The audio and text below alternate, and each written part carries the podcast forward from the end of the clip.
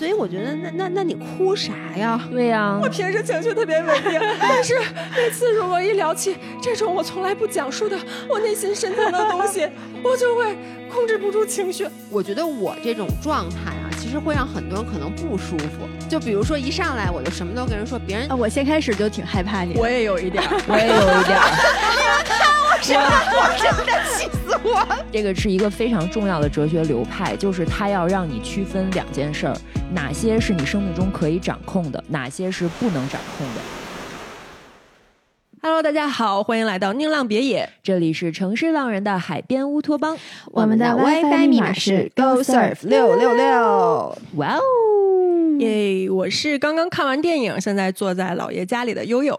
我是准备录完播客就去跑步的一农。我是刚刚跑了一个十公里，然后配速居然达到了六幺七吧，很快哎 PB 了的老爷。我是今天下午去超级星星上了两节女团舞 的朱强，哎呦，朱乔今天穿的确实很女团。对就像女团一样，只是为了跳女团舞，就跳的稀碎。今天特别不容易，我们四个人终于又在线下合体了，坐在同一个房间里。这一次呢，我们是一拍即合的去做心理咨询了。其实前两期播客，我们也跟大家说了一些我们最近会有的焦虑啊，还有会思考的事儿。嗯，比如关于三十五岁的职场如何更好的认识自己，以及一农他们聊那期关于自己的 ego，还有亲密关系的思考等等很多问题。没错，咱就是说什么叫这个雪中送炭，说啥来啥哎，想啥来啥。就在这个礼拜呢，我们接到了来自简单心理的橄榄枝，邀请我们四个人都去体验了一下线上首次的咨询服务。这个服务真的太对我们现在的需求了。我本来就想去，然后这个咨询呢，包含了三份专业的心理健康量表及解读，这个是在去咨询前完成的，还包含一次五十分钟的一 v 一视频访谈，以及定制化的心理服务方案。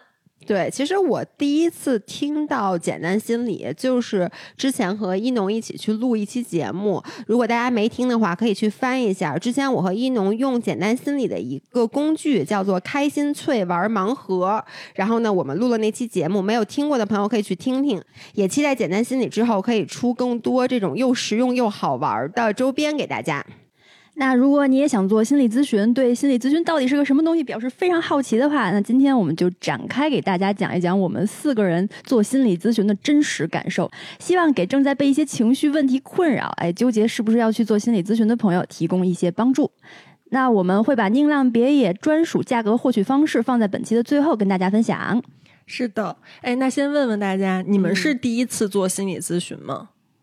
不是，不是，哦，对，一农和朱桥以前是做我怎么觉得你们俩老做心理咨对，询？你俩好像是，然后只有我和姥爷，咱俩是第一次做，对不对？其实我我写一开始写那个表的时候，我也写的是我第一次做，嗯但是在跟那个咨询师面谈的过程中，他突然让我想起来了，我在大学的时候，我那时候不是有饮食障碍嘛，嗯所以我在上大学的时候做过心理咨询。哦但是我也当时就跟我那个咨询师说，我觉得做心理咨询有一个特别重要的，第一就是你要百分之百的信任对方，嗯第二就是你其实，在沟通上要完全的无障碍。而那个时候，因为我在加拿大嘛，所以我当时其实是去学校的、那个、用英文交流。对心理咨询室，然后呃我就是一个是用英文英文交流，一个是就是因为他是用一个我没有那么熟悉，是我的第二语言交流，所以导致我其实从头到尾不是语言上的障碍，而是我生理上就会有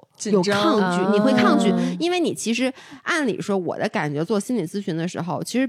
别人比如让你说，你其实不应该有过多的思考，这话我该怎么说，我怎么说合适？你其实就应该想什么说什么。嗯但因为他当时那时候上大学，然后他是一个英语的咨询，所以我其实可能在说的过程中，我都要先在脑子里还是要构思一下，所以就导致我觉得当时那个效果没有那么好，但是还是诊断出来了我有饮食障碍。嗯，所以这是你第一次用中文，然后比较能够自然放松的去做心理咨询。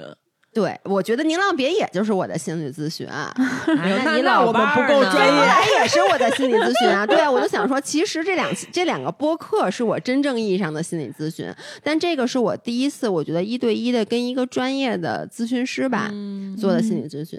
一农做过多少次心理咨询？嗯，大概五次。其实两年前我就被另外的一个博主嗯种草过简单心理这个线上首次咨询服务，真的是嗯当时也是有优惠券，然后我就领了，我就去下单，就是是线上聊了一次特别容。易被这种东西给种草，我发现。对我经常被各种博主种草，他就是反正啥都试试呗。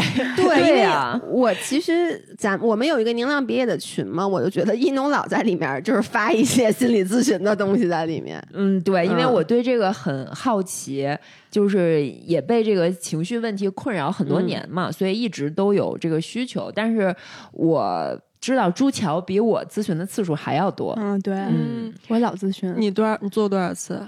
都数不过来了，光咨询师就换了好几个。你是规律性的吗？比如每周一次还是怎么呃，样？之前是，就是之前特别也不是说特严重吧，就是有一段抑郁情绪比较严重，嗯然后那个时候就天天不想活。那个时候我是一周去一次，其实对于哦当时我咨询师也是建议我一周去两次或者更多的，一直做了有几个月。你想每周去一次，一周还挺频繁的。对，一每周去一次，一去去几个，对，嗯对，当时做的挺频繁的，后来就觉得啊，好像我的问题就是有所改善，然后我就中间嗯。断了，然后再加上确实跟当时那个心理咨询师也是觉得就是没有聊的那么好。嗯。然后我朋友当时也跟我说，因为我朋友也是一个有抑郁症，他是被医院诊断出来有抑郁嗯。症的一个朋友，然后他说你就是找心理咨询师这件事儿，就其实比谈恋爱还难。就是你一定要找一个跟你特别特别契合、完全聊得来的人才行呢。这个东西你就得碰，你可以先开始多试几个人，这都是没问题的。然后后来等我再有一些情绪想要去分享的时候，或者想要去发泄的时候，我就换了一个心理咨询师。然后呢，跟那个人聊，我待会儿可以讲一下，那个心理咨询师特别的不负责任，特别特别的差。然后后来我大概去跟他聊了两次吧，然后就没再去了。嗯，后来就再也没做了，对，后来就再也没做了。就有较糟糕的体验以后。对对对对对，嗯那一会儿可以聊聊这次再重新做心理咨询的感受。对这次，但是我感觉特别好。嗯嗯，一会儿可以展开说说。对完全颠覆了我上次的。等于咱们四个里只有我是真真实实的第一次做来心理说出。你的故事。我以前听说等等，呃不是听说还没聊到那一趴我怕大家听到这儿，对吧？觉得我们这一期故事性不够，咱就是说，哎有人哭倒了一座长城，就是我们这四个人里第一个可能就因。为我第一次我。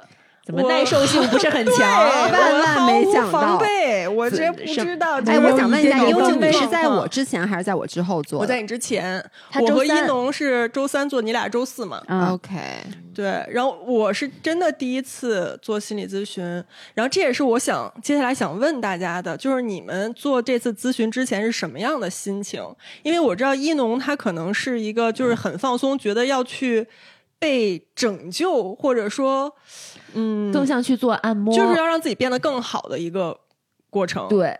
因为嗯对我来说，就是我知道我有颈椎问题。嗯，举个例子啊，就情比 喻情绪问题，就像我的颈椎问题纳闷了样一下，怎么对，就是我知道我有颈椎问题，并且我深知是什么原因造成的我的颈椎问题，就是因为我久坐老对着电脑。但是当一段时间以后，我出现了这个颈椎疼，我也知道我需要有人来帮助我按摩一下，我也知道我自己怎么做拉伸就可以更好。但是按摩呢，会让比我自己拉伸多了一丝愉悦和这种体验感。所以我觉得心理咨询对我的情绪的这个帮助就就是这种感觉。嗯，所以你就是轻轻松松、快快乐乐的。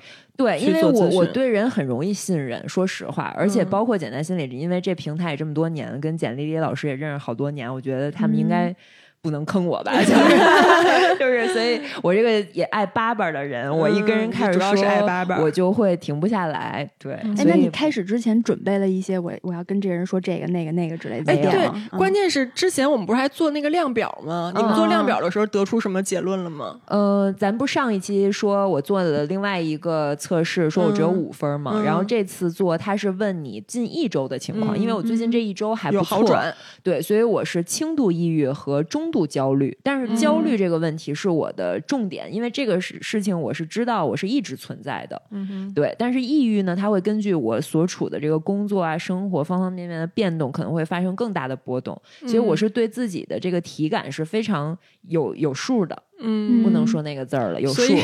嗯所以你在跟咨询师沟通的过程里面，他也是先拿到你这个量表的结果，对然后知道你有这个焦虑的问题，所以主要以这个来去展开的，是不是？前面的五分钟，其实咨询师都在这个首次线上咨询，在向我介绍他会帮助我做什么。其实是他根据我的量表给我一个分析，然后让我展开去说一些自己的感受，然后最后他会给我像是一个解决方案一样的。一个套餐包，然后给我一个选项，然后会在二十四小时之内上传到这个平台。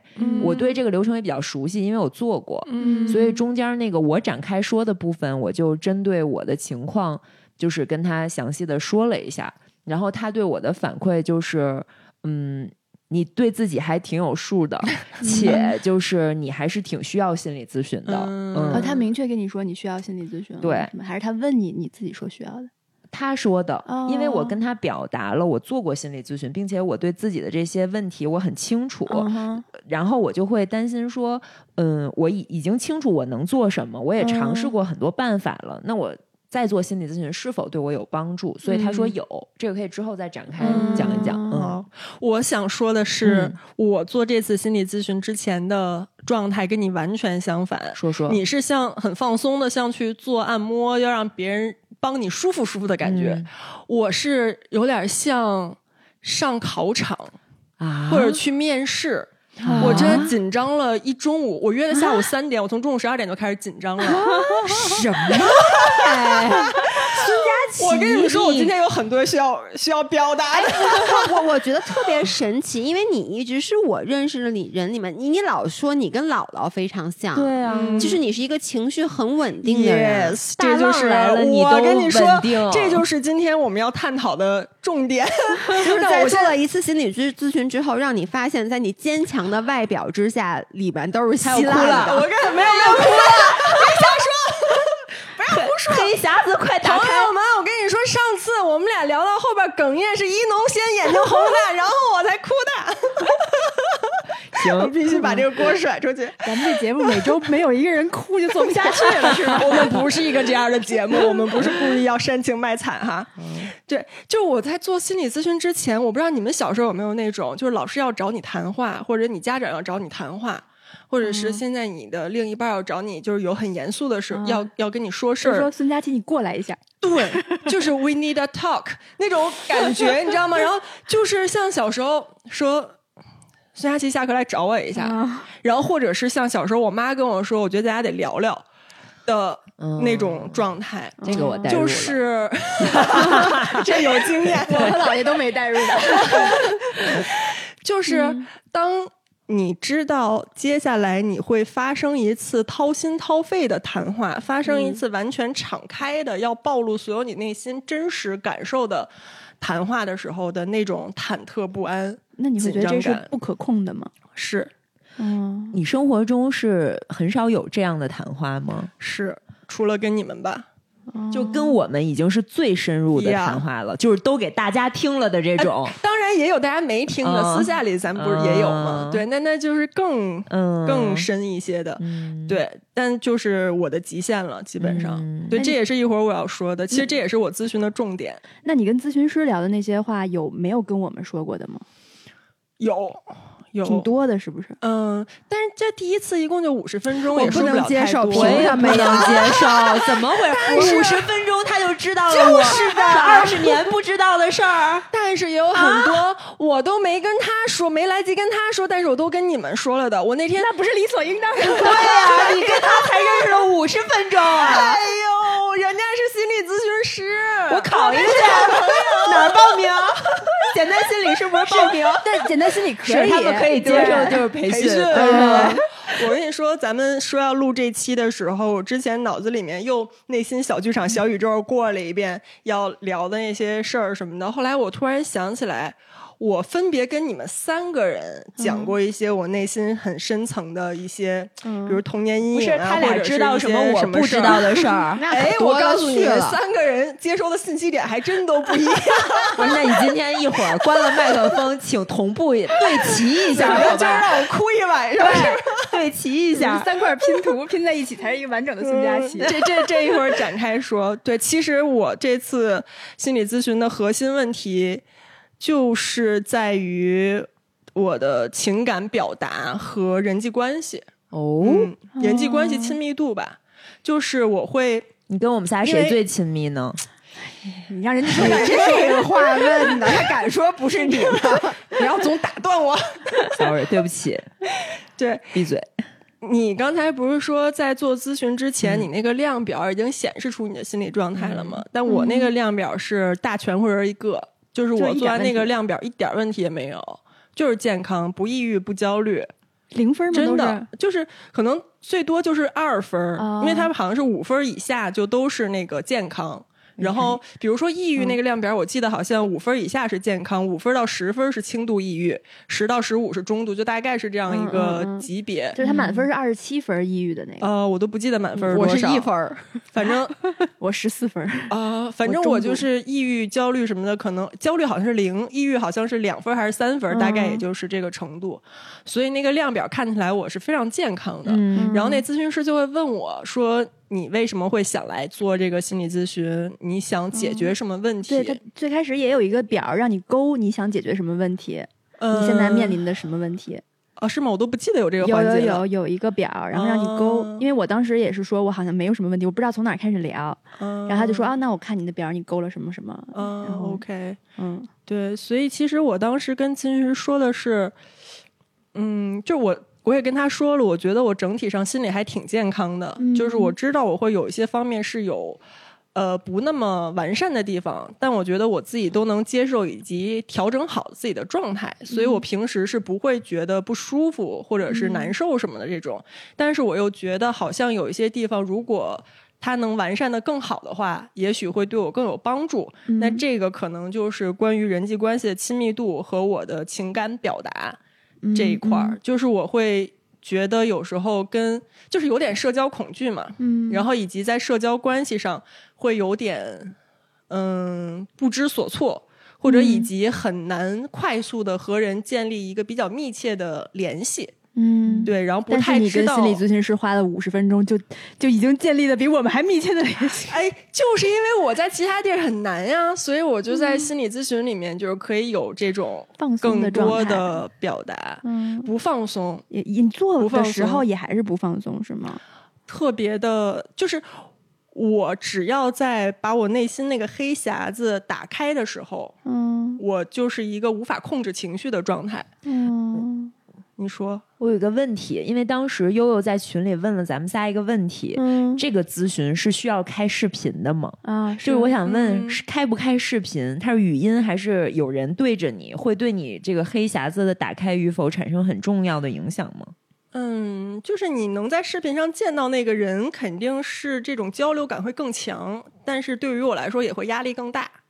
对，而且一开始你明明跟我说是可以在床上，你你他妈没告我开视频，所以你在床上也可以开视频啊。对呀、就是表现出一种不是我病入膏肓躺在，的呀。我我早上起来没洗脸没刷牙，对啊然后我举着手机 举一个我小时也我当时也没洗脸没刷牙，因为对，但是就是我本来是因为你跟我说。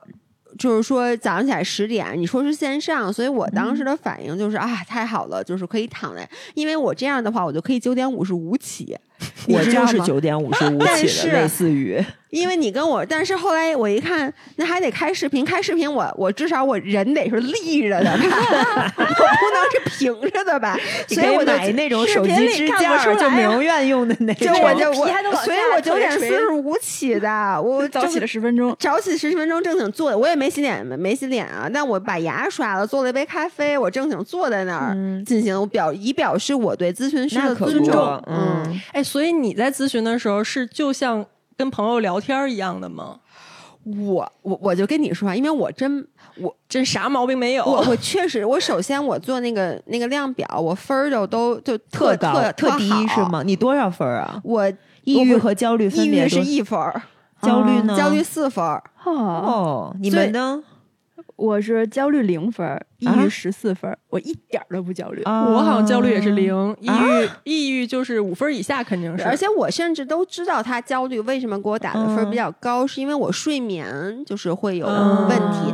但我睡眠不好，是因为我起太晚了呀。这其实也不是，也不怪他。我说我睡到十一点才起，我晚上睡不着也是应该的。而且有时候九点多 take a nap，九点睡到九点半。然后我我其实一点儿都没有，我我我做这个就做这个心理咨询之前，我能说就是我也没有觉得很期待，我也没有我没想法儿，嗯，就是一点儿想法儿都没有，就是头脑空空的，对，就就是聊一个小时，就是有一点点焦虑，是前一天晚上三点多躺在床上说，明天早上得九点四十五起，嗯，这 件事让你焦虑。这件事会让我焦虑，就是我所有的焦虑都来自于早起，就得早起，早起是这个世界上最让我焦虑的事儿，没有之一。嗯然后我觉得，我觉得我为什么对这件事一点都没有害怕也好，或者说期待也好，就是因为。它其实，我觉得做心理咨询是，就像刚才悠悠说的，它是需要一个你掏心窝子的事儿，嗯你需要去把你自己真正的内心完全剖开。就理论上来说啊，有你当你信任一个咨询师的时候，你是不能对他有所隐瞒的。嗯但是我我我说实话，我这个人从来不对任何人有任何隐瞒，就是我在天天掏心窝子，我天天掏我录播客的时候，我跟你们聊天的时候我也，是这样的。就是我天天我永远在掏心窝子，就是你不想听我都不行，你过来 你听听我的。我跟你说，我跟你说，我跟你说，我跟你说，我能说，我能说，你听听我的心窝子。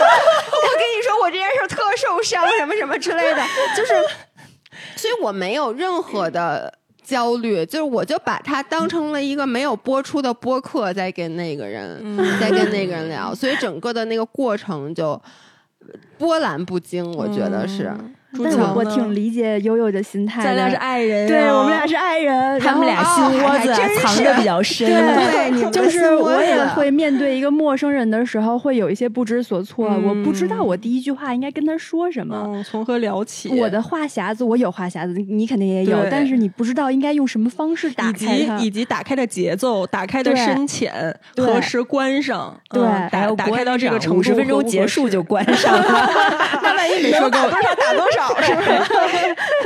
还不抓紧时间把心窝子掏出来晒一晒，只有五十分钟。但是因为我觉得我们俩都是比较慢热的人，就是你没有办法说，就也许我真的到那儿了，跟那人聊特好，我哎可以打开的特别快，嗯但是嗯你没有办法想象到自己是一个一坐下那儿、嗯一开盖对啪啪啪啪因为一农，开始聊的人。你知道，你知道，就比如说他们俩跟人聊天，比如说都是见到一个新的人，咱俩可能一上来就说：“哎呦，我跟你说啊，我这感情，我跟你说，我结过几次婚，我跟你说，我我我昨天晚上跟我老公吵架了。”你就会把你觉得可能最低讲，或者跟你说，我觉得我特受伤，因为我妈跟我说就是你了什么。你现在情绪最强烈的事儿，对，我就直接会立刻说掏出来了。他们俩就是先说，哎，你这天气不错对哈，说哎，你这衣服哪儿买的？就是你刚才干嘛去了？对，所以就是说这都是五十分钟的时间，咱俩上来就就把所有的心窝子直奔心窝子最深对，处。可能要花三十分钟先他妈 small talk 这样的，所以你们俩就很浪费钱，好浪费钱呀！不，但是我的好处就是因为我做过心理咨询，所以我没有像悠悠那么紧张、那么焦虑，嗯不知道我要说什么。第一次的时候有紧张吗？你人生第一次咨询的时候，呃，那当时是应该可能是会有紧张，因为当时我去的是面对面的，啊你还得去，然后你去那路上你就开始，哎，就突然要不我取消了吧带。入的紧张了。对但是这次我觉得比较好的一点是，因为我我知道我做过，然后我很相信心理咨询师，我知道心理咨询师是一个什么样的一个工作，所以我知道我哪怕没有话说，我不知道我要说什么也，他也会引导你，嗯，慢慢的帮你把你想要说的东西表达出来的。我觉得这个对心理咨询师的信任是最好是大家可以做、做一下的，就是最好是要有的，肯定是没问题的。嗯，嗯，哎，我想问一下，就是比如说你们一上来不知道说什么，我就不知道说对，那然后然后那比如他引导你，你你你就会说嘛？我当时会来着，因为我当时我七点半约的咨询，然后我七点才进家门，我去上了一个就是跳舞的一个课。我上完那舞蹈课以后，发一朋友圈，姥爷还在下面留言说：“我看你这么开心，没事儿啊，这人。对，所以我当时坐在那儿的时候，我整个人都特别开心。然后那心理咨询师打开就是视频以后说，还有一个笑意盈盈的哎，你，对，说那个今天咱们聊点什么？你有什么想说的？我在嗯，跳舞好高兴啊！要不要来跳个舞？因为我是有证儿的，我能一个人教你。你给我咨询，我教你跳舞。哎，正好尊巴也是五十分钟。然后他跟我说：“你有什么想说的吗？”我想了想，嗯，嗯没没有，真的我真的说的没有。我说我我没什么想说的，我不知道我说什么。我想问你，你就是呃结束上一段恋情这件事儿过去了吗？呃我觉得我过去了。那就是过去了。那挺好啊。就就这就过去了。怎么你之前嫌人家慢，现在又嫌快了？因为我觉得这个其实是特别适合找心心理咨询的节目。但是你觉得没有聊这件事是不是？你就浪费了这个咨询的对所以你机会。压根儿你都没没，因为我我觉得这是你这段时间可能最需要解决的一个情绪问题。但是我们你自己因为跳舞已经把它跳好了。我感受到老爷替你考虑的心态，就是这简单心理给咱免费咨询呢，你这多值得聊，你浪费了，你没有，咋就自己好了呢？这雪中送炭晚了俩礼拜。早来俩礼拜就好了。我，他他是因为我跟他聊了其他的原生家庭的问题什么什么以后，然后他是会给我就是带入到了说，那你亲密关系怎么怎么样？嗯就是因为如果你原生家庭关系不是很好的话，那一定是有人在支持你这个情感需求的。嗯那你是这个支持你情感需求的人是谁？是你的朋友吗？还是你的亲密关系吗？还谁并不是亲密关系，对，然后他就通过这个把这亲密关系的话题带出来了，然后又稍稍的聊了一下亲密关系的话题，但是这个不是我当时聊的重点，我当时聊的还是就是之前我们有聊过，就是关于生死观，关于生命，我感觉毫无意意义对、嗯这件事儿，这个是我当时主要跟他聊的话题。但是我坐在那儿的时候，因为我太开心了，所以我没有想到这件事儿。但后来被他引导出来聊了这个，是吗？对，因为当时不是填了表嘛，就是你嗯最近困扰的问题是什么？然后我也写了说，那个我之前做过心理咨询，他知道，然后他就会问我，那你之前做心理咨询的是的原因是什么？嗯然后你之前做的效果怎么样？就是他会回顾一下你以前的事儿，然后再通过以前的事儿和你现在的问题来帮你去进行一些分析。所以就是完全不用担心不知道要跟心理医生说什么，就是他是嗯会帮你把话题带出来的。而且我觉得心理咨询这个事儿，就是你既然去做了，多少还是心里带着有自己想要去探讨的话题，嗯不一定是真的能解决的问题，可能是想嗯倾诉，或者说想听听心理咨询师的意见，或者是怎么样，就不太会有人无缘无故像老爷这种大全或者一个就是一点毛病没有，然后就。突然就去约个心理咨询，当然这次他也是体验一下这个过程，给人讲了一个就如小时果对，播客如果不是人简单心理免费 offer 给我们这个机会，你也不会自己去但是。我能跟你说，我其实我觉得是这样，因为人的状态是有起伏的。我觉得是因为，其实在国内，我们对心理健康的重视是这几年才开始起来的，而且属于非常的初级。我能说。我 follow 的 YouTube 的博主，包括就是我在国外的朋友，去看心理医生这件事儿，是一个非常非常普遍的事儿，嗯就跟我嗯做医美，对，我刚才就想说，我觉得我去咨询就很像我今天早上约了上所有事儿之前，我先去做一个海对飞秀。对，嗯因为我的那嗯些朋友们，他们就说，就 是其实不是说你一定要有很严重的抑郁情绪，嗯你才需要去做心理咨询。我觉得我我之所以现在心理状态这么健康，我觉得真的跟录播课有关系。就是嗯我其实每周，哎，姐们儿，我每周录三期播客，三个多小时。每周有三个多小时都在我跟你说，所以就是我，其实我觉得现在的这个状态是好的，但是你我就回想我整个人生成长过程中，其实，在很多时候，包括那天我的心理咨询师他在跟我复盘，因为他觉得，哎，说他说那这样咱们来梳理一下你的成长环境，他问了我的小时候，问了我的初中，问了我的高中，问了我的大学，嗯然后包括他会问我人生经历过低谷。其实我跟他说出来以后，我会发现我人生经历过其实挺多低谷的，嗯就是至少对于我来说，当时是低低谷。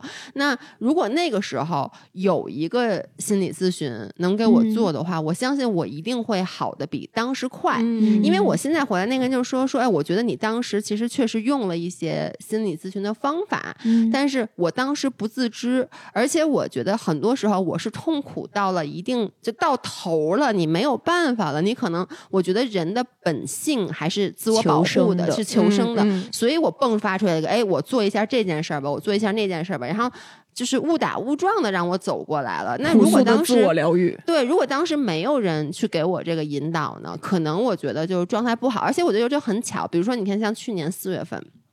当时我不是去那个西藏骑车嘛，然后我当时说我去骑车的原因就是，我有一天就是姥姥来接我去拍一个视频，然后呢，当时在那个车上我就狂哭，啊，为什么呀？就是因为当时去年四月份的时候，哦，你你知道，就是嗯。当时的一些，因为当时那政个治性抑郁，对，因为因为当时上海的问题嘛，嗯。然后我虽然不在上海，但我是一个共情能力非常非常强的人。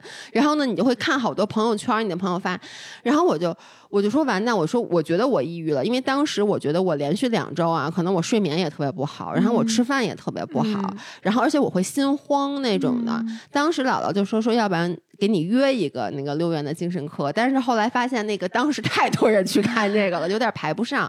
然后老子说，那要不然你先跟我去西藏骑车吧。我觉得因为真的就是去西藏骑车，有那个神山等等等等，可能让我回来以后状态好了。但如果当时没有这个旅行的话，我觉得我的状态可能会不好很久。嗯所以就是嗯那个时候，如果能有，就是我其实想说的点就是，可能我是一个很健康的人，我现在也是很健康，但是我并不觉得我就可以非常自负的说我不需要任何，或者说我不需要任何的心理、心理咨询，而且我都能知道，如果这播客不让我每周录三次的话，我的好多情绪也好。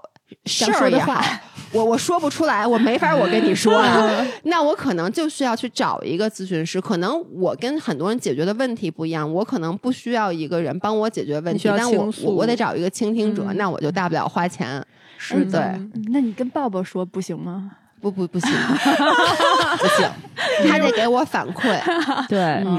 而且可以是吧？可以，行，而且其实就是我的经验是从抑郁情绪到抑郁症之间，其实是有一个挺漫长的一个过程是的。你是要有很多体征的心情的变化积累两周以上，并且你做了一些努力都无效以后，它可能会病理化，你需要去求医。但是在这中间，正常人已经非常非常 suffer 了。嗯然后这个时候，其实如果能有一个心理咨询介入的话，会帮你不用进到那一步，说我要去六院或者我要去就是吃药才可以。大部分的人都可以止于抑郁情绪，而不用到抑郁症。而且你知道，就是包括我在国外的朋友，然后她跟她老公每周都去看那个 couple therapy，、哦就是叫什么，嗯就是那个呃呃，夫妻那种伴侣伴伴侣的伴侣咨询伴侣嗯咨询。然后我一开始就问我说：“你们俩是关系最近不太好吗？”他说：“不是，没有任何不好。”就是嗯。你两个人之间，他们没有任何问题，但他们每周去看一次以后，其实就是他就说，因为有些话，当有一个咨询师坐在那儿的时候，我就更知道如何健康的把我的这个需求和我不满的情绪表达给我的嗯。伴侣，他也能够更加理智的去表达。如果我们俩不去看他，那这件事儿可能第一，我们俩谁都不说，黑不提白不提，那可能长久积压下来，它就会变成一个问题，或者说可能在没有一个咨询师引导的情况下，我这个话可能说出来就很很怨恨，或者说就是会。两个人就不就事论事对了，会吵起情绪的不良性的沟通，对，所以我觉得其实你看这么说起来的话，他们俩不是有任何问题，他们俩是预为了预防问题。那你同理推到这个，我觉得心理咨询上，就个人的心理咨询，就是你其实可以说，呃，我没有抑郁情绪。但是咱就这么说，在当下这个社会里，你在当下这个工作环境里面，你不可能一个人永远是开心的，是你一定会有各种焦虑的事儿发生。那就算你自己处理的比较好，或者说你现在没有这种情绪，但是你把看心理医生有点像，比如说我做医美、做水光针，我不是说我脸上得有问题我才去打，那我现在就开始定期的去看，它就让你永远可能就不要有，就不要有这个不好的情绪，去做一次深度清洁一样，对对对对，疏通一下毛孔。是的，疏通一下毛孔。说说你呢？想听。我我我什么？就是 下一个问题，嗯咨询过程中和你想的一样吗？有没有情绪失控啊，或者其他印象深刻的点呢你这个？语气什么意思呀？这个问题是你提出来的呢。那你干嘛这个语气问呀？真是的。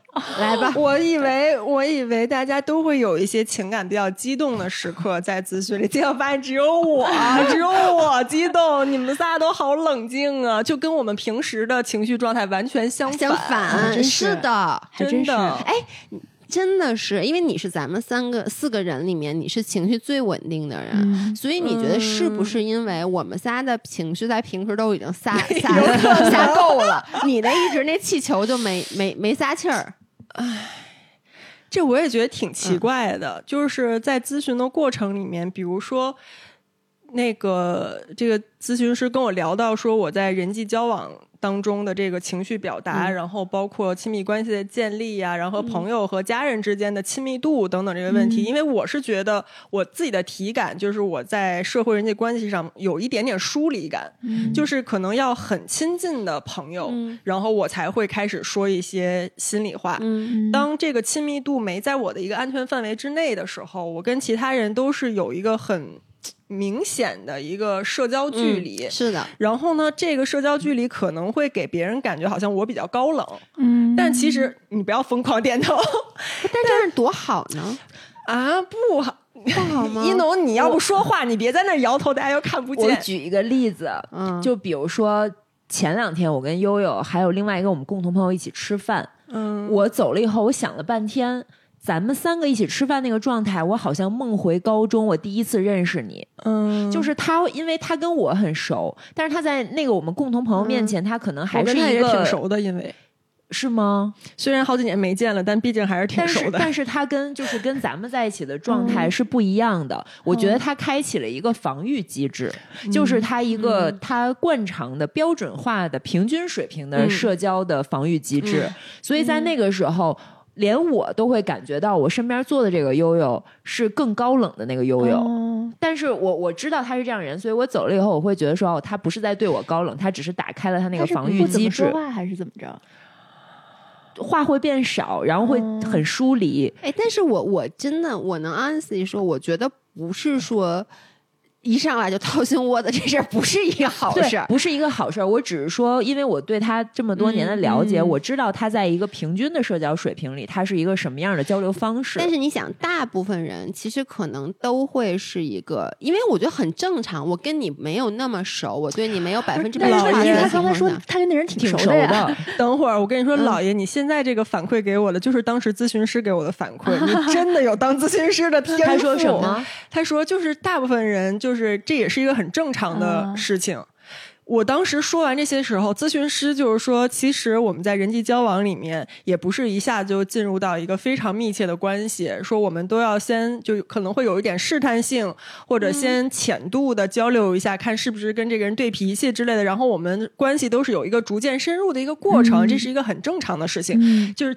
一模 exactly 一样是就是老爷当时表达的，我我真的是这么觉得，因为你知道，我我是一个一上来就会把所有东西掏出来的人啊。嗯我 honestly 不觉得这是一个好事儿。就首先嗯从小我妈老这么说我，我妈就老告诉我说你有点心眼儿，就是不要把自己，因为我不光是自己吧，我们家什么情况我都没有过隐瞒。就是其实这件事儿，说实话，在你成长的过程中，我觉得知识我没遇到坏人，嗯我要遇到那种图谋不轨的，对你。心地不善的，比如我妈有时候就觉得张涵是不是当时就是图谋不轨，就是那种其实是不好的。像我妈老跟我说，就当之前我原来还年轻谈恋爱的时候，我妈就说你不要一上来什么都告诉别人。嗯我觉得这是一种很正常的自我保护，而且包括。其实我特别喜欢我，我认识悠悠，就咱们是认识很多年，慢慢变熟的。嗯我是能感觉到你对我态度的变化，以及我觉得哦你那个心是一点一点打开的，嗯包括其实你的隐私的这些私生活的问题，一开始你是对我就是是一开始绝口不提，嗯后来呢可能。提到了一些，因为我觉得可能你觉得我一直在跟你说我的私生活的问题，你会说一些，但是我能够感觉那个口就开的很小。直到有一次咱俩在车里面，我觉得可能，我觉得咱俩我第一次觉得咱俩聊得很深是咱们去参加斯巴达比赛那次，因为咱们开了很久的车，然后你跟我聊了很久。吐槽了一下一农，我就是想说，第一次敞开心扉，就是不是把我和姥姥划到一个堆儿，说我们卷吗？然后就那次聊天之后，就让我觉得，哎，那一刻我觉得我跟你是 match 上了，是是对 match 上了，嗯是交心的。然后呢，你看我就是一股脑倒出来，你是一步一步走，但是其实到最后就是得是咱俩是双向奔赴，咱俩才能达到后来的友谊。而且说实话，就是我觉得我这种状态啊，其实会让很多人可能不舒服。就比如说一上来我就什么都跟人说，别人别人我先开始就挺害怕你。我也有一点儿，我也有一点儿。我我，但是我作为这三个人里最 E 的那个，我可能还是比较早跟你 match 什上。么？怕不是，就是我在，因为我自己比较慢热，所以当一个新认识的人，他的那个情绪强度对。过强烈的时候，我会觉得我 hold 不住，我没有办法，对我没有办法回馈给他同等强度的这个情绪反馈，我就会有压力。哎，我告诉你，嗯。我我我跟你说句良心话，我们这种人不介意你 不需回馈要我不需要你回馈我。那我就是单方面的害怕呀，就是太热了，我就想往后退两步。对，但是所以你嗯看，我这种人其实也是有问题的。我觉得就是你的社交，其实你老说你是一个什么在社交上不太会，我觉得一点问题都没有。就是我能做到的是维持一个表面的体面。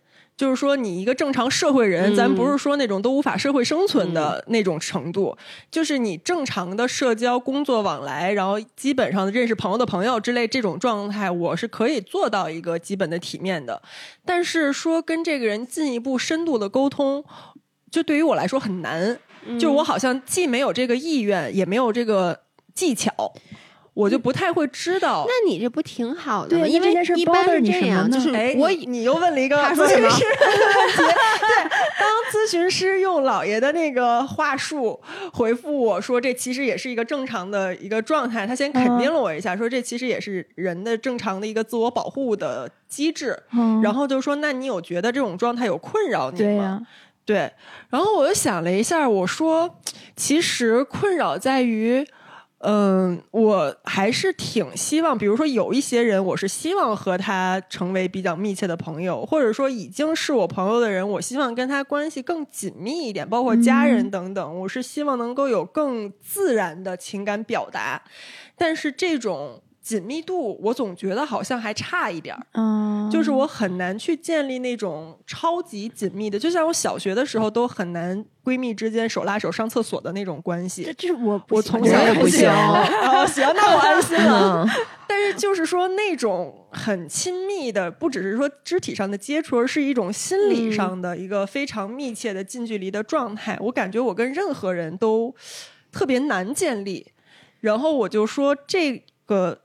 我还是挺想要说，看能不能改善一下。但是你说他真的有困扰到我们，好像也没有，因为其实我已经找到了一种我这种性格、我这种性情的人在这个社会上生存的一个最舒适的状态。嗯，就是我非常感谢我现在能做博主这个职业，让我不用每天上班儿。嗯就说实话，之前每天你在职场里，你要不得不去跟那些人社交的时候，我是非常 suffer 的。嗯就我当时职场的压力，一半来源于工作业绩的压力，一半儿就来源于职场社交的压力。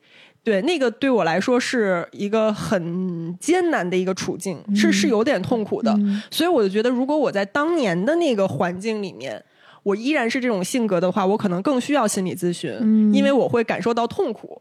但是现在，因为我给自己开辟出来了一个让我能很舒适的，既融入社会又保持一定疏离度，不需要天天在一个环境里面去嗯社交的这样一个生活状态，嗯所以我是自洽的。嗯。我觉得我跟这个世界的关系是舒适的，嗯。嗯，所以从情感上来说，我并不觉得我有迫切要解决的问题。嗯。对，因为你刚才说了，你刚才说话特别重要，就是我我也觉得这是没有困扰你，是因为你说你你用的词是我既没有这个意愿，也没有这个技巧，这就是说明这是顺的，就怕是是我有这个意愿，但嗯我没这有这个技嗯。巧，这个是一个我觉得特别痛苦的事事儿。嗯。对，所以我觉得那那那你哭啥呀？对呀、我就特想知道，哎这个聊挺好的。还写了五个字儿：眼泪止不住。哎，咨询师是问了你哪句哪句话开始，你开始眼泪止不住的呀？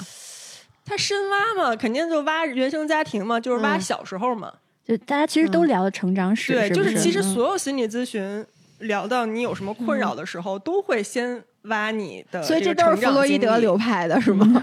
不知道。嗯，就得先挖你的嗯原生家庭，你跟你的父母关系怎么样啊？你小时候的感受啊，有没有什么记忆很深的这个事情啊？嗯有什么困扰你的之类的？就是反正就这些事儿吧。嗯，就因为那些东西，就是属于在我心里是一个很封存的状态。对，因为它就确我知道实过去很久了，对，过去很久，我觉得没有必要把这个东西打开，因为其实，在理性上，我是完全了解我心里有哪些疙瘩在的，嗯然后并且我也知道那些东西可能会影响我现在很多情感情绪上的状态，我是清楚他们之间的这个因果关系的。嗯。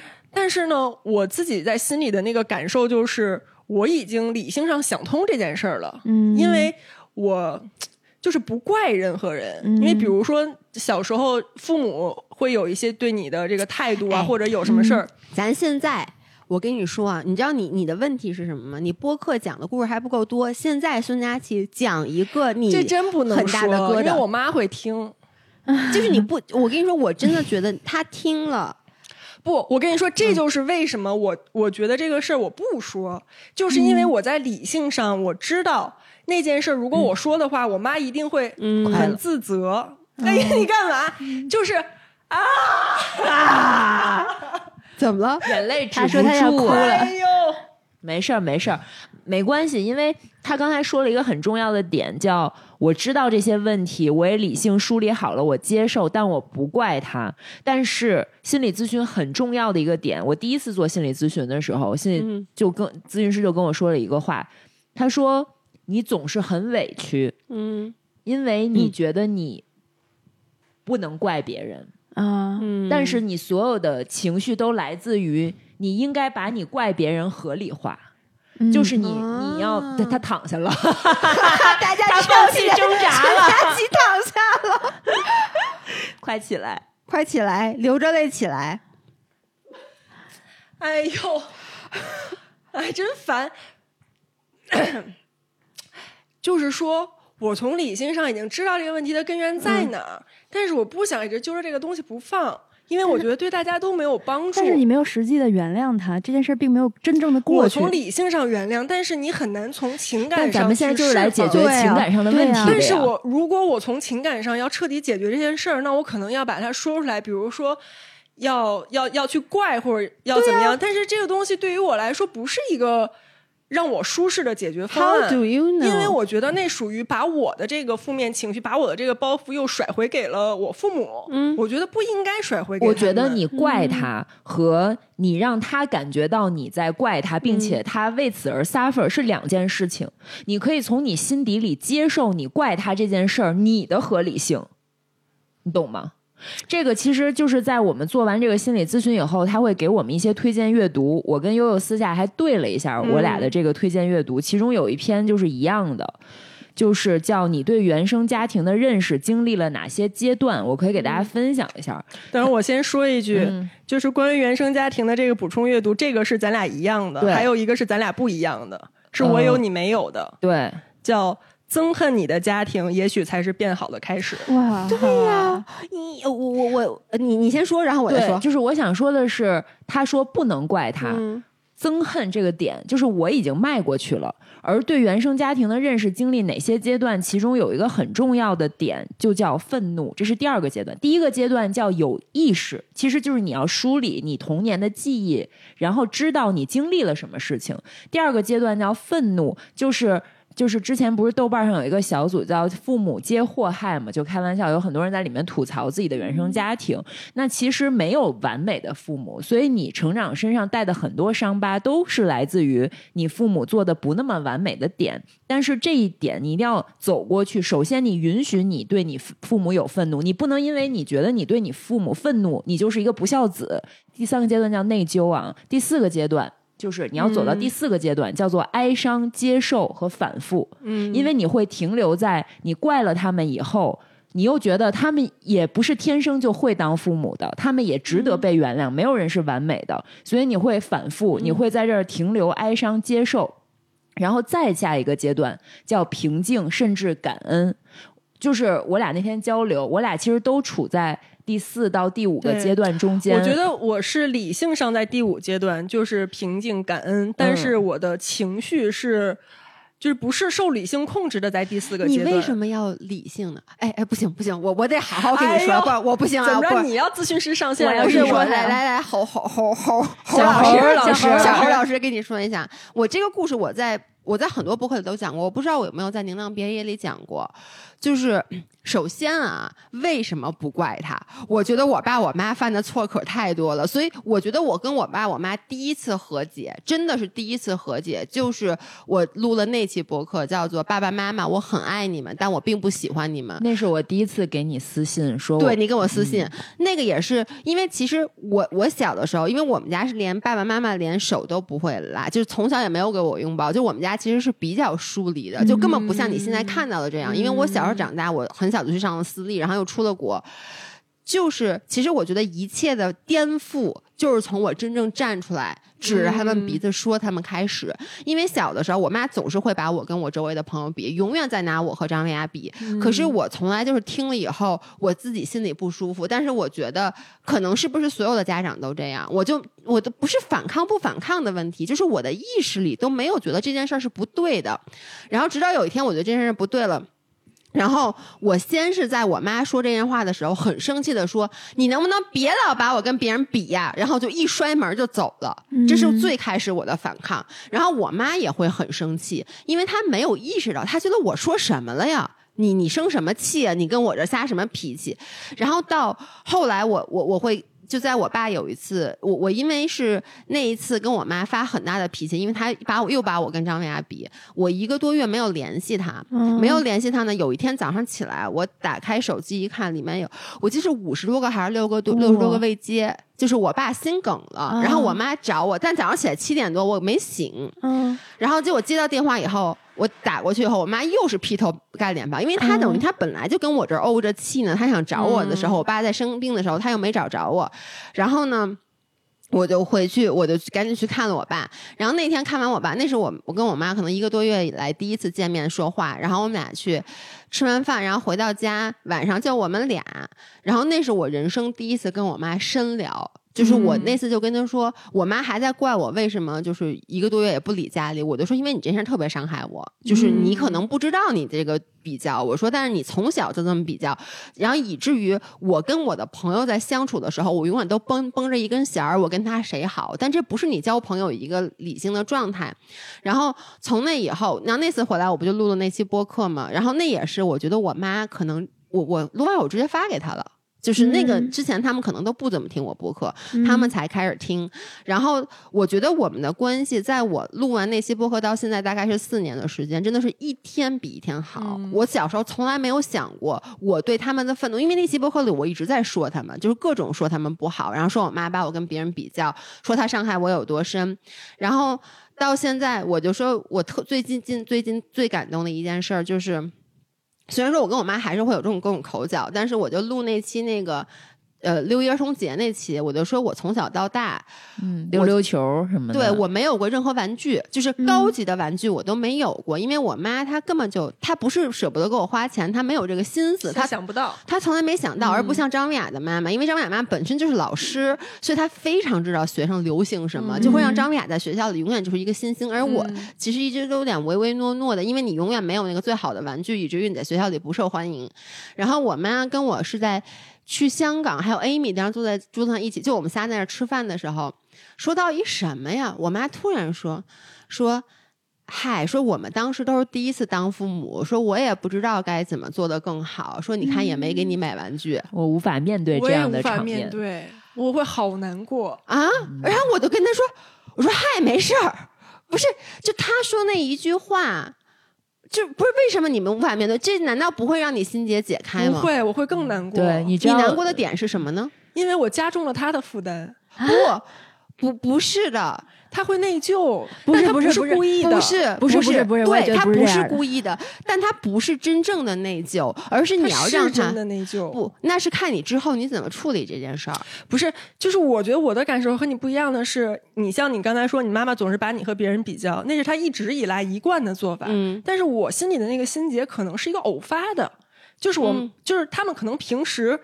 不那样都很好，但只有一偶尔那一两次，但那一两次给我留下了很强烈的阴影。嗯但是这是没什么可改变，就是发生了，就是真的发生了，对发生了不是一直这样说。我跟你谈一下，你以后别这样了，啊不不没有什么可让他改的。但是就是但是你为什么觉得，就就这么说吧，他就算他是你的父母，那他做错这件事儿，他做没做错？如果他做错了，他知就是我可以理解，我可以理解他为什么会那样做。虽然对我当时我小时候不理解，我会有很多委屈一直积攒着，但是现在这么大以后，我回过头去看，我依然觉得那个时候的我很委屈，但我也可以理解那个时候的他们你们。你知道，我觉得咱们之间的问题是什么吗？咱俩的区别是什么？我觉得其实你是要给父母，你要给他们一些 credit。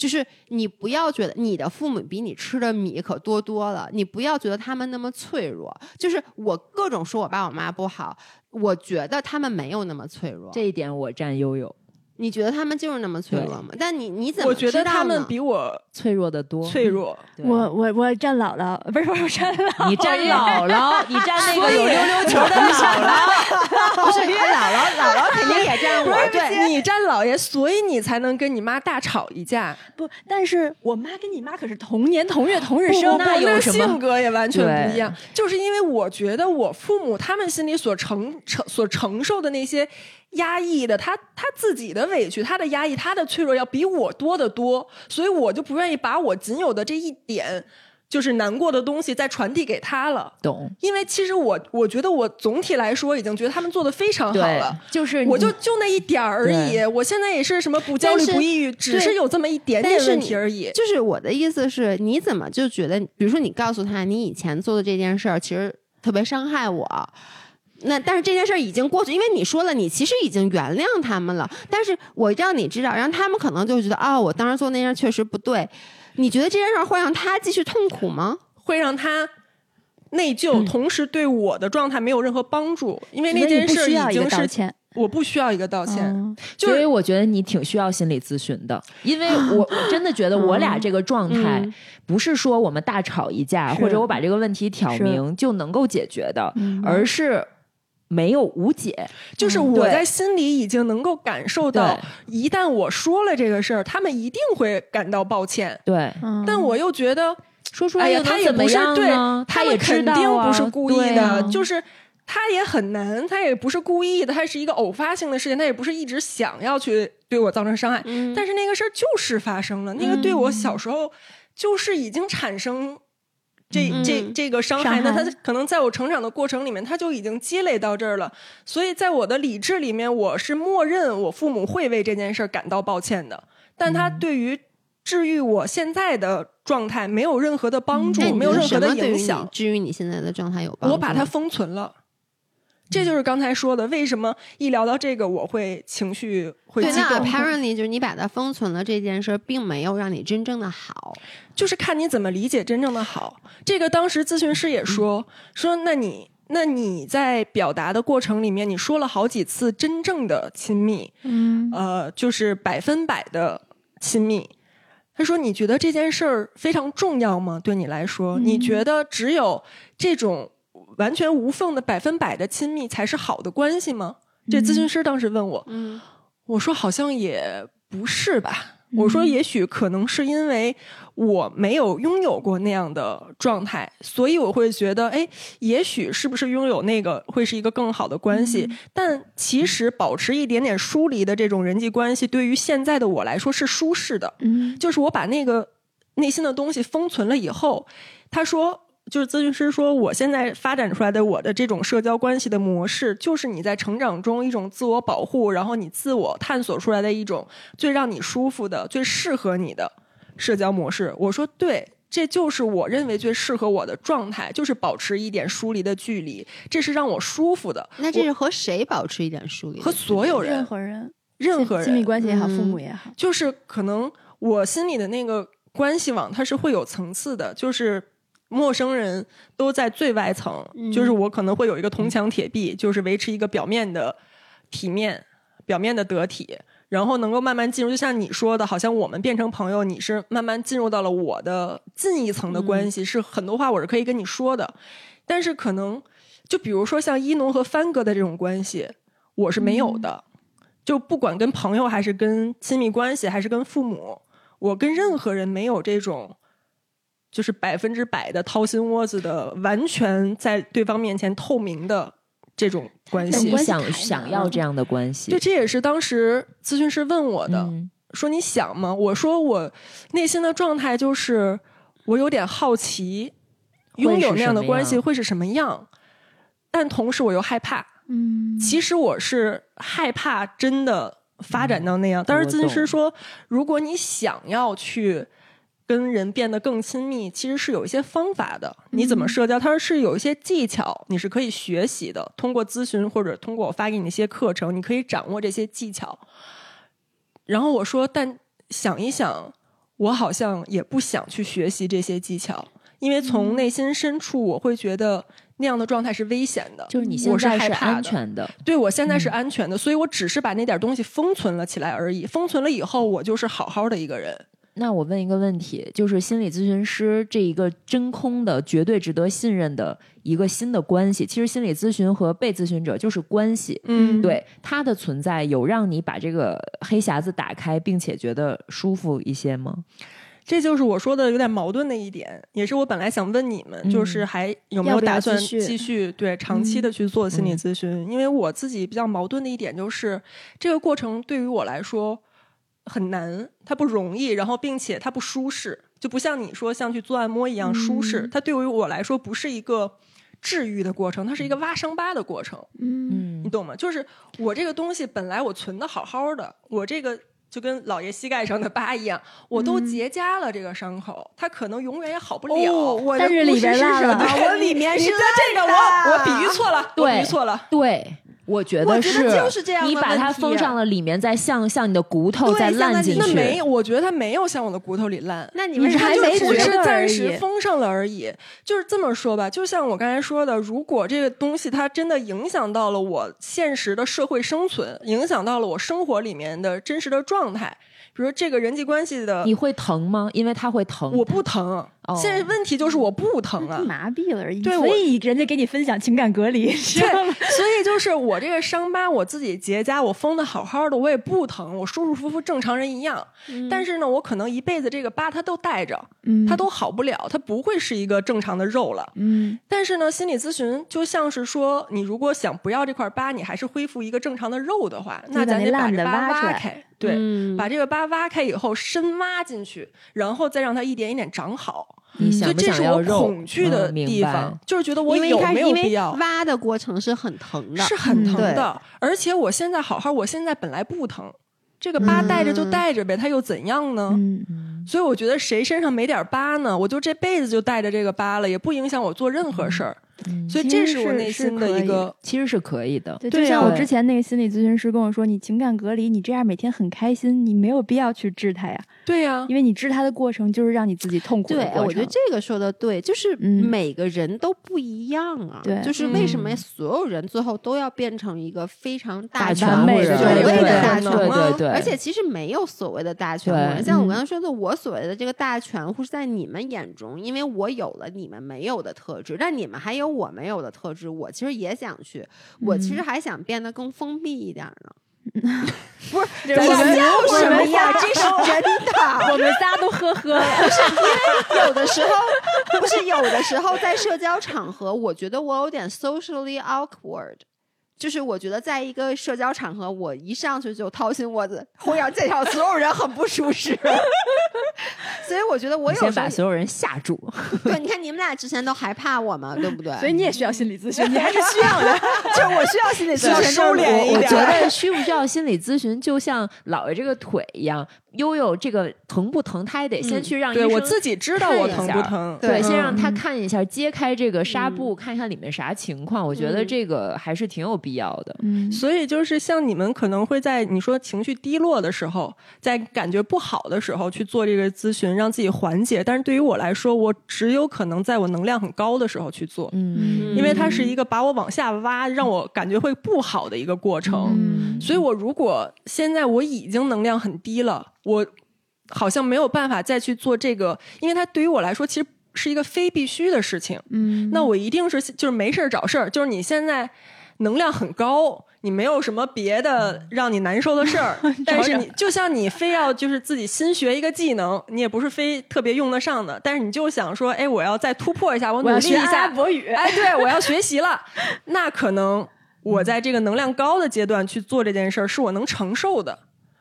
对，这是我特别大的一个感受。呃我跟你分享一个有趣的事儿，就是因为我也做心理咨询的时候，他问我原生家庭的问题，嗯然后我跟他说，其实我每次做心理咨询的时候，都会跟咨询师讲原生家庭的问题。然后呢，我知道我原生家庭有什么问题，而且我其实跟我自己的母亲也聊过这件事儿，而且我们两个，我认为我们两个已经把这件事儿解决了，找到了一个很好的方案。就是你刚才也说了，我们就是大吵了一架嘛，就跟嗯姥爷那个似的。但你跟姥爷也都属于是你妈妈可能一直持续是这个状态，你通过大吵一架让他终止，你改变一下，你不要继续这个状态了。我觉得我们两个的需求都是需要对方跟我道歉。嗯，就是如果你想让我把这件事过去，实都不是道歉，我不是需要他跟我啊，道歉。那我是需要一个道歉，就是我我要是把这件事过去，我需要一个仪式。哦这个仪式就是我告诉你你做错了，你跟我道一句歉，你说一句对不起，我我其实是需。要他知道，就是我需要他 acknowledge 这件事。我我跟一农摇头。而且包括就是我，我跟我妈，其实我我说什么，他从小没给我买玩具这事儿，就是我觉得其实我从来也不觉得我我没有任何的责怪他的地方。我我我我说一下啊，我嗯觉得啊，这都是创伤带来的。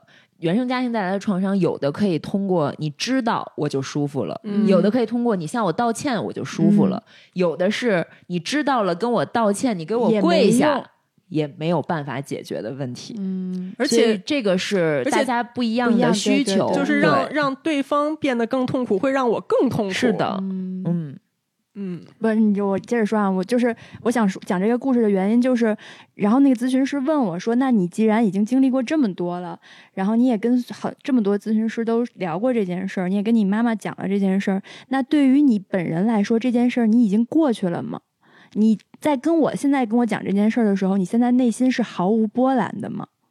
然后我想了想说，我从理智上就跟你似的，我从理智上嗯是过去的，但是我现在跟你再讲这件事儿的时候，确实还是情绪上会有一点点波动的，但是已经嗯没有以前的波动那么大了。然后他说：“那你现在的这种情绪，也许就代表着这件事儿在你这儿还没有完全的过去。嗯你之所以情绪波动没有那么大了，是因为你讲的次数太多脱敏了。对，对，脱敏了。我也在想，我的情绪这么大，是不是也是因为我从来不嗯讲对这些东西对西？所以我就想跟你说，对，其实你也许是多讲一些，多跟别人聊一些对呀就暴力疗法。但是我不需要啊，因为每讲一次我就很难受。哎，我可我很喜欢看你哭啊！那你喜欢我，凭什么给你表演哭啊？我不表演。我也喜欢。就是因为他平时情绪都很稳定，怪没劲的。我觉得他哭的时候，我觉得这个人好好真实，好活。对对对因为他平时都比较冷，对他平时就特就怪没劲的，就是说，所以就当时我也跟那个咨询师说，我平时是一个就情绪波动很小，我嗯情绪非常稳定的人。然后结果聊到这儿的时候，我就止不住，我是一个，我说对不起，等一下，然后就然后我就觉得很不好意思，你知道吗？我自己心里觉得很尴尬。然后我说，哎，我不知道为什么，就是我平时情绪特别稳定，但是我真的当时就是这样，我就是我平时情绪特别稳定，但是每次如果一聊起这种我从来不讲述的我内心深层的东西，我的那个心里哎，面就是心理我就会咨询师会不会很有成就感啊？我说我就会控制不住情绪，那个感觉就像是就是我心口，我我心里好像有一个闸口，就一个水闸，嗯就一个瀑布一样，就当时泄洪了，你知道吗？嗯就是我平时那个口封的严严实实的，嗯然后我觉得非常好，就是啥啥也不影响。但是这个口你一旦让我打开的时候，我没有办法控制流量，嗯，就是它一下哗一下就是倾泻而出的那种情绪。你无法掌控，因为你很少去这么去做。对，然后我试图用理智去控制，因为我觉得在心理咨询，而且第一次咨询，而且刚说到一点儿，刚往里挖一点儿，就恨不得没说几句话呢，我就这个状态，我觉得特别搞笑。我是真的内心里觉得这件事儿特别搞笑，然后我想去控制，但我控制不住。后来那个咨询师说说，其实你有没有想过，你你自己其实也并不是那么的真正的那么的情绪定稳定。说其实你这个状态还是一个就是情绪是失控的状态，嗯只不过平时你很少展现出嗯这个状态。所以他后来给我分享的那个就补充阅读里面有关于呃情感隔离，然后也有关于这个情绪稳定什么之类的这些东西。嗯哎，那你这样就是发泄完以后，你会感觉好一些吗？说实话，没有。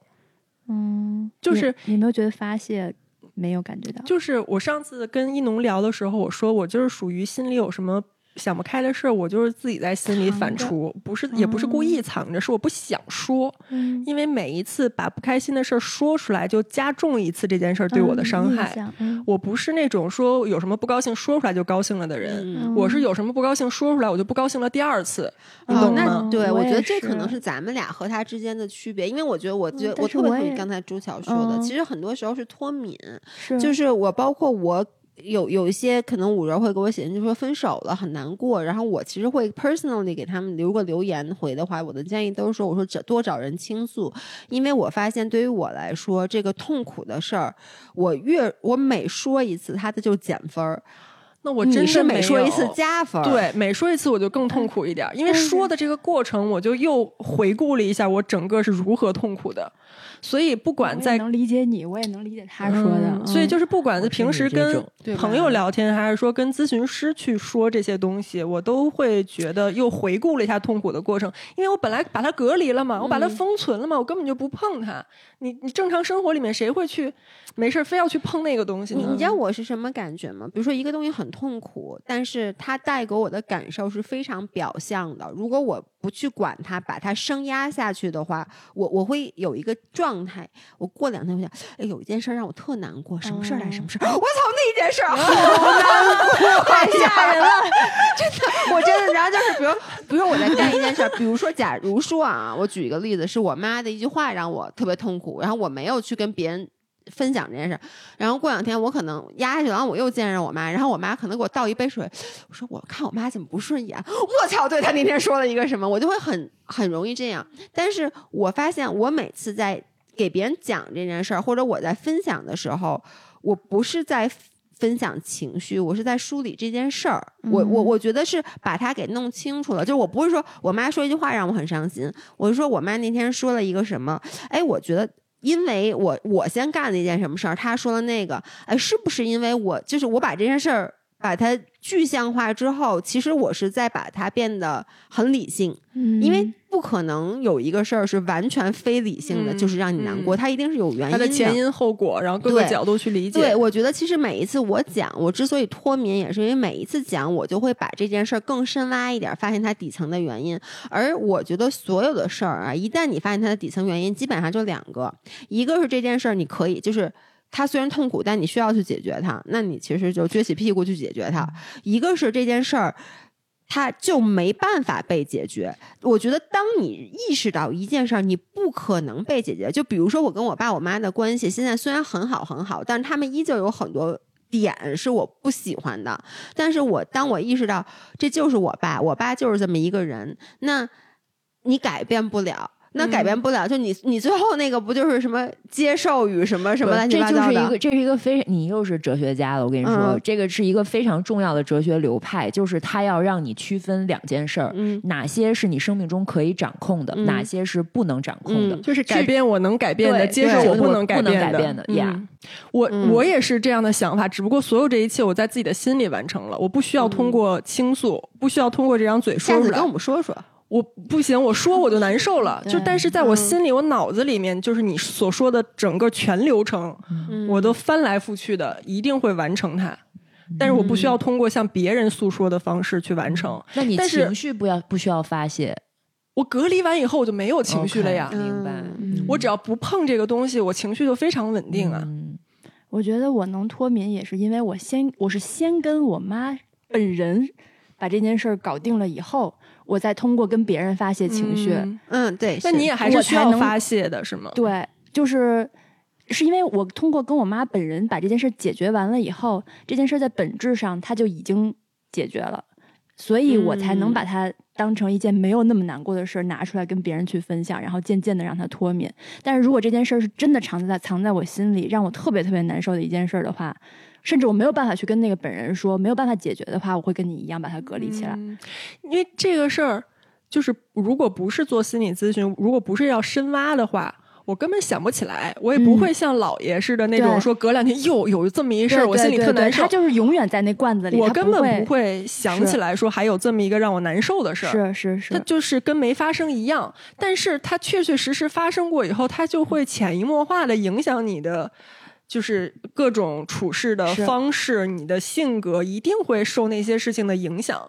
但是你在情绪上就是已经把它关起来了，嗯，嗯，嗯，特别懂。对，所以这这也是我在犹豫要不要继续做嗯心理咨询挺好的。我觉得通过这次就是咨询，可以给大家看看不一样的面相，就是至少你有这么一个镜子，你先照一下，看看你是什么情况，你再去决定这个心理咨询是不是你需要的。而且我觉得这个咨询师对我来说非常中肯和真诚的是，他在最后会给我一个解决方案，并且给我一些建议，同时他会推荐三个心理咨询师。嗯他不仅只推荐自己，他会告诉你还有其他的选择，嗯然后你可以在这个平台上看到他们各自擅长和嗯他们各自的教育背景和咨询的次数等等，就是你可以自己去做这个判断。他给你推荐了他自己是吗？对，哦，他没有给我哎，我那推荐他个也没有我这也没推荐荐他自己哦可能是因为我在咨询过程里我就肯定了他，因为我说你是我最近。咨询过，我觉得非常好的，而且它价格真的不贵，就它比我之前在别的地方咨询过的要便宜，它四百一个小时。哦，一般我特想知道，嗯因为你们之前做的都是线下的，吧？对对，没有，我一直是啊线上。你之前啊，我一直是线下线，下多少钱啊？线下六百到八百我做的。哦，对，我刚才没有讲那个超级烂的啊，心理咨询对对对，我师的故事其实还挺想啊。听一下。对，就是大家在做心理咨询的时候，一定要注意一件事儿，就是一旦当这个咨询师让你感觉到不舒服了，嗯不管他说的哪句话，他是有意的还是无意的，因为我跟我那个就是简单。心理这个咨询师聊了，我说之前我有一个咨询师让我很不舒服，他说如果这个人让你不舒服，你应该当场就跟他说，你现在说的话让我不舒服，我不想再进行下去了，嗯，这是非常重要的一点。对，他怎么让你不舒服了？呃，是因为我当时是学跳伞。学一半儿，然后韧带撕裂了，然后我去中途做的，回来做的咨询，然后我当时就拄着拐，脚上包扎的那乱七八糟去，然后他说：“哟，你怎么了？”因为他也不是第一次了，好几次了。就是我跟他已经认识好几次了，嗯见过好几次了。他说你怎么了？我说我去学跳伞，然后就是不小心摔伤了一下。然后他跟我说，我觉得做极限运动的人多少都有点问题。好生气啊！然后当时正好那个时候是有一个大新闻，我在群里跟你们说，就是天门山有一个飞亦庄的女孩嗯，我知道那个，就是那个女孩意外了，对，出了意外，出了事故。然后她跟我说，就是天门山那个姑娘，我见过她的照片儿，她只见过她照片而已啊，她根本就不认识这个人。嗯她说，我看这女生面相，我就觉得有点问题。啊，咨询师还搞玄学呀？我当时就心里特别难受，就想说你在这是这人，说什么呀？这是这是一个什么背景的人啊？她好像是还是国外美国留学回来的什么什么咨询师，不是我觉得一小时八百块钱。你要是搞玄学也行，那是另一个流派。但你一个心理咨询师说这种话，有点儿对有点儿过分了。然后我当时就觉得啊啊，这个真的他有点问题。对对啊，他他得去看看他有他有问题没事，我觉得你也有点问题。哎，那你那我我其实也想问，就是因为我我我做过线下的，那很多年前就英文的嘛，但是就是你们觉得既做过线下又做过线上的，你觉得哪个更更让你舒服呢？呃，我还是喜欢线下的所以这次咱们那个心理咨询师问我说，你以后想做咨询师线上还是线下？我还是嗯。选了线下。就是面对面的交流，首先没有网络延时，嗯。然后他想说什么，比如说嗯。我看出来他要想说话，嗯。我可以停，或者他看出来他在说话的时候，我想说话，嗯。他就会停。嗯，这个之间的这个交通和沟呃嗯。沟交 交交交通和沟流，交沟流流。和沟很畅通。通会嗯。对会更舒简单心畅一点。理也是有线下有的，对有的有的。哎，但是我我觉得如果是我啊，我我会选择线上，哎，我也是。虽然啊，我去过啊。简单心理那个线下，嗯。应该大家都没去过吧？没有这我必须要给大家种草一下，就是他们那个线下简单森林，嗯。是做的非常让人治愈的，就是它嗯从里面所有的家具、灯光、味道。触觉、嗅觉，就是它能让你非常放放松松且非常值得信任。嗯，然后它的这个，我去过那家在丽都，就还挺方便的。嗯北京就是那个，对，嗯所以哎，好像西边还有一个，中关村那边好像还有一个。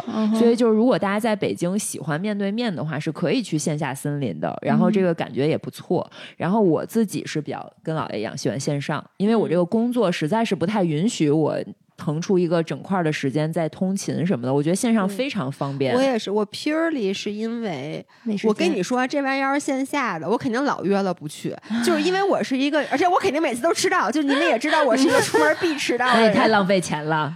就是我，我肯定会迟到。然后呢，就那种，就是他是线下线上的，就让我，比如说我我线上我这次也迟到了三分钟，我做咖啡，但哪怕下下次，因为这次没让我花钱，下次我要自己花钱，我就做着咖啡，我先把那玩意儿视频打连上。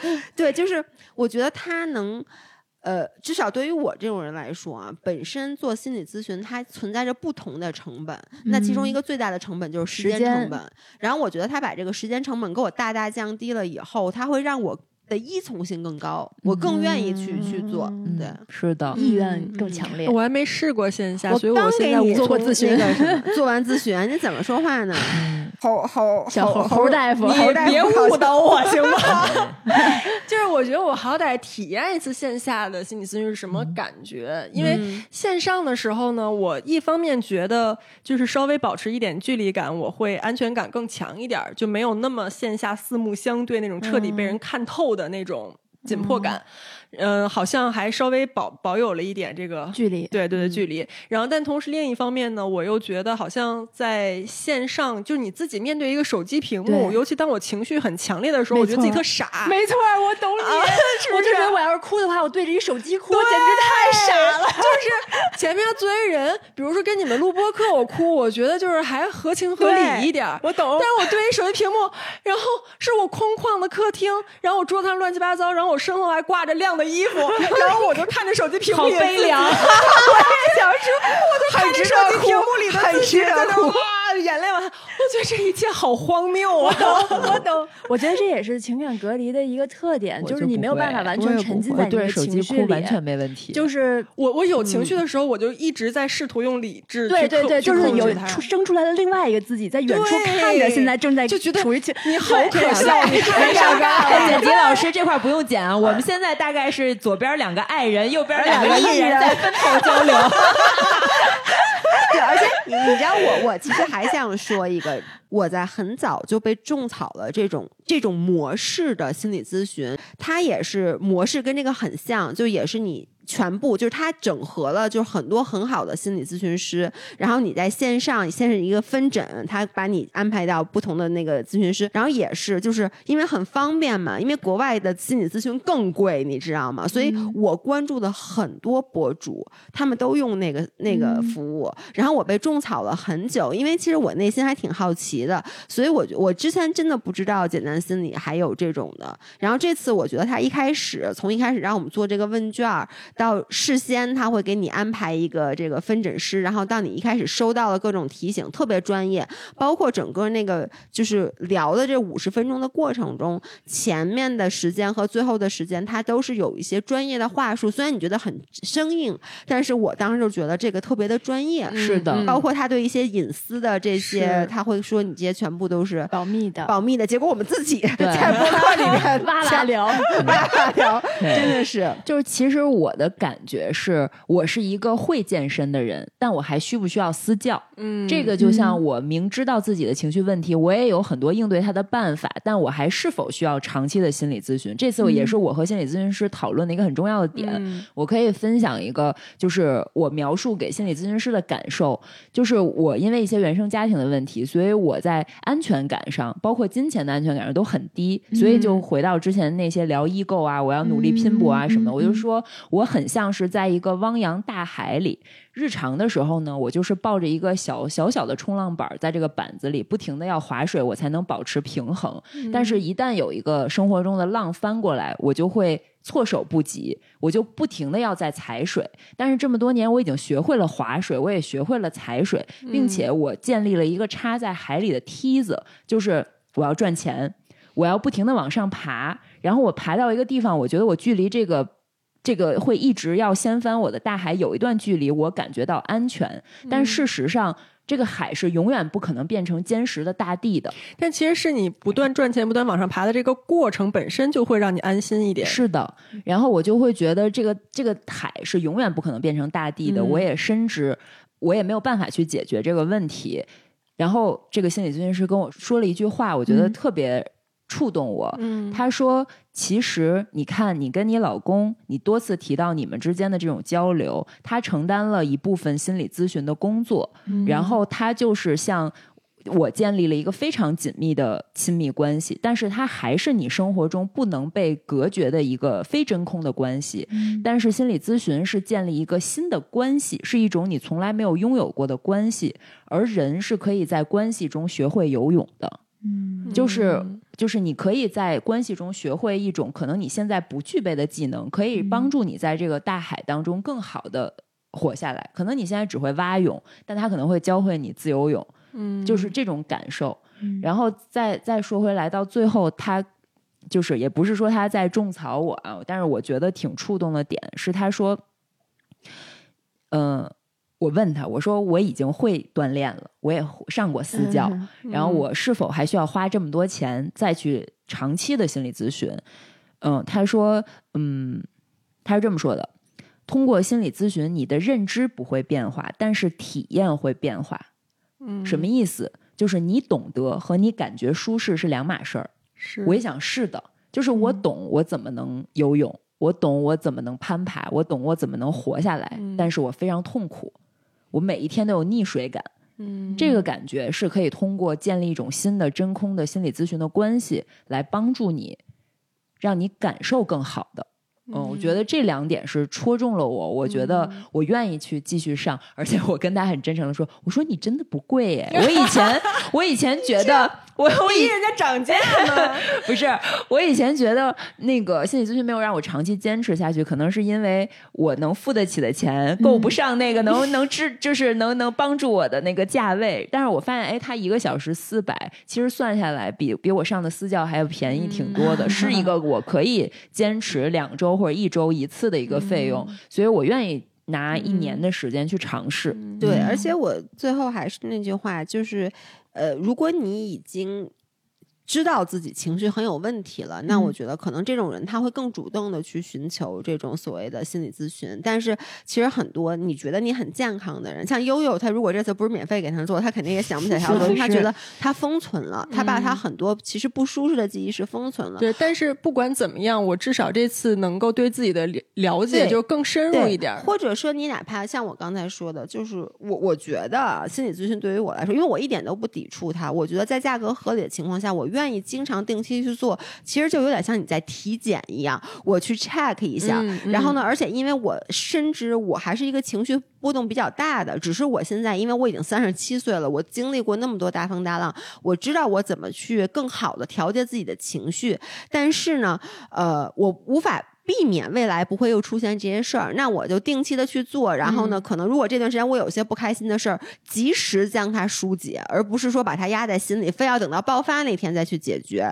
然后大家，我觉得可以这样，因为今天我们其实你在简单心理公众号回复“宁浪别野”是有一个专属优惠券的，所以卷后第一个 session 就这个 session 包括了一开始的三份的专业量表和五十分钟的视频访谈，以及咨询完成后会给你一份专属的心理健康方案。那这些全部加起来，在最后只需要二百六十九块钱。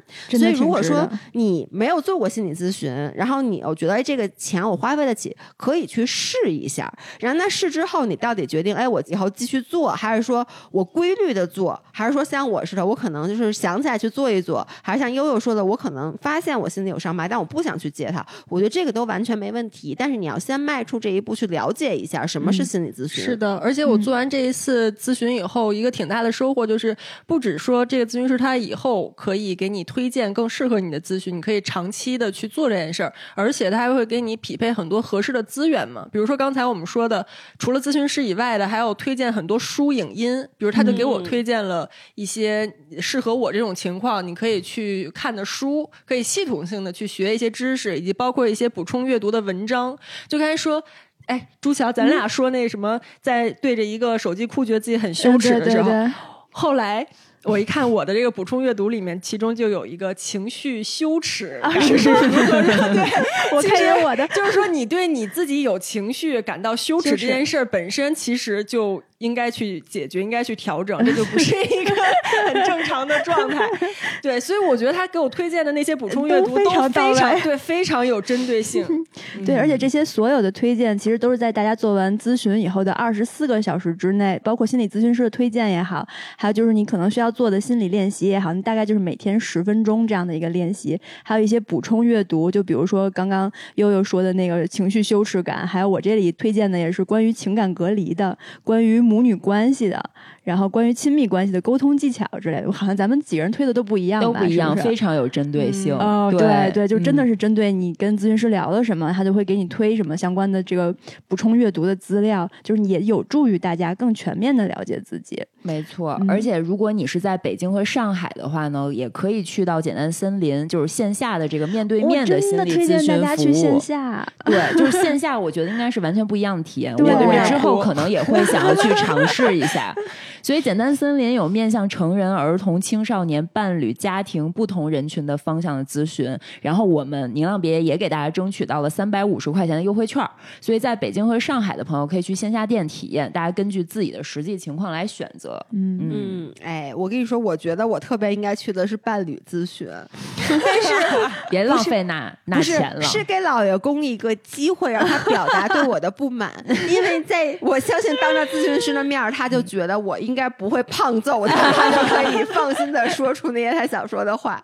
对我真的觉得现代社会的现代问题有现代的方案去解决和应对，是真的是一件非常幸福的事情。嗯，OK，那我们今天就先到这里。然后我们关了录音笔之后，我要赶紧问问悠悠到底跟咨询师人说了线下咨询。上线了是吗？正好伴着刚刚外卖小哥送来的王老太。我们要啃鸭舌了。要跑了！好，行，那祝大家心理健康。对，下次再见，拜拜